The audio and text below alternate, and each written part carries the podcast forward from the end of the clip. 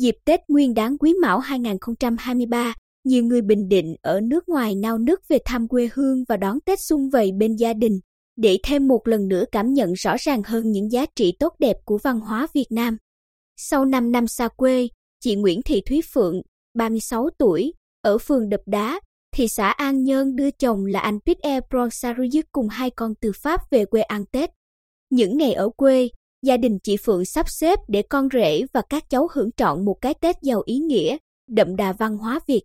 Năm 2018, anh biết e Bronsarius đã về quê vợ ăn Tết, và đó chính là lý do anh rất vui bởi sự thay đổi quá đổi nhanh chóng trên quê vợ.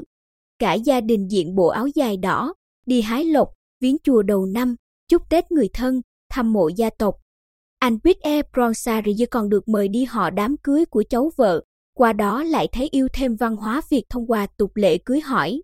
Anh biết Pierre Bronsarius tâm tình, tôi ghi hình tất cả các hoạt động của gia đình ở quê vợ gửi cho bạn bè và người thân ở Pháp xem và ai cũng thích thú.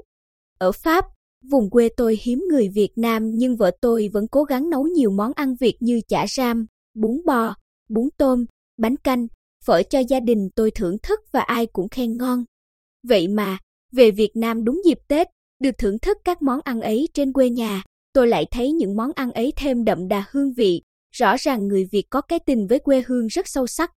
Tôi thích các phong tục mừng tuổi, lễ chùa, thăm nhà chúc xuân quê quần cùng bạn bè, người thân lắm.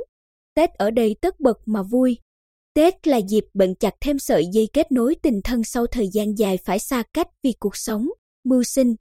Chính vì vậy mà đối với nhiều Việt Kiều, Tết luôn là sự kiện có ý nghĩa thiêng liêng không gì thay thế được. Chị Lê Thị Thanh Tâm, 42 tuổi, định cư ở Oklahoma, Mỹ lần đầu đưa gia đình về ăn Tết ở Việt Nam, cho biết hai năm dịch Covid-19 không về quê được, tôi nhớ quê già diết, nhất là dịp Tết Nguyên đáng. Cứ mỗi lần gọi điện thoại về nhà là muốn khóc. Năm nay, tôi cố gắng thu xếp công việc, đưa hai con tôi 5 tuổi và 3 tuổi về ăn Tết. Tôi muốn con mình có ký ức đậm đà về Tết Việt Nam. Ở nước ngoài, ai cũng tất bật, bộn bề khó khăn nhưng nỗi nhớ quê hương luôn chất chứa trong những kế hoạch về quê ăn Tết. Để thực hiện những kế hoạch đó, ngoài tài chính, họ còn phải sắp xếp công việc để dành phép cho kỳ nghỉ Tết ở Việt Nam được dài hơn. Chị Vi Scott, 45 tuổi, ở Greater Vancouver, Canada kể, chúng tôi có kế hoạch về thăm quê năm 2020 nhưng vì dịch COVID-19 phải hoãn.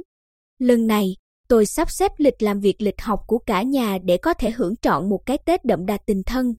Đây là cái Tết đoàn viên, Tết xung vầy và lần đầu tiên trong 20 năm qua có mặt đầy đủ tất cả các thành viên gia đình.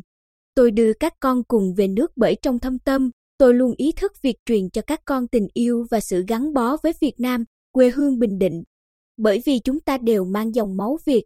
Những ngày Tết, chúng tôi đi chúc Tết ông bà, họ hàng, cô bác, du xuân, tham quan một số địa điểm du lịch tại Bình Định như Bảo tàng Quang Trung, Thắng cảnh Kỳ Co. Sau 2 năm dịch Covid-19, bà Phạm Thị Thu Sương, người Bình Định, đang sinh sống tại Thụy Sĩ, hiện là Chủ tịch Hiệp hội Health Việt Nam, kể 15 năm qua, năm nào tôi cũng huy động bạn bè, người thân ở Thụy Sĩ thực hiện nhiều hoạt động thiện nguyện với tổng trị giá từ 1 đến 2 tỷ đồng một năm.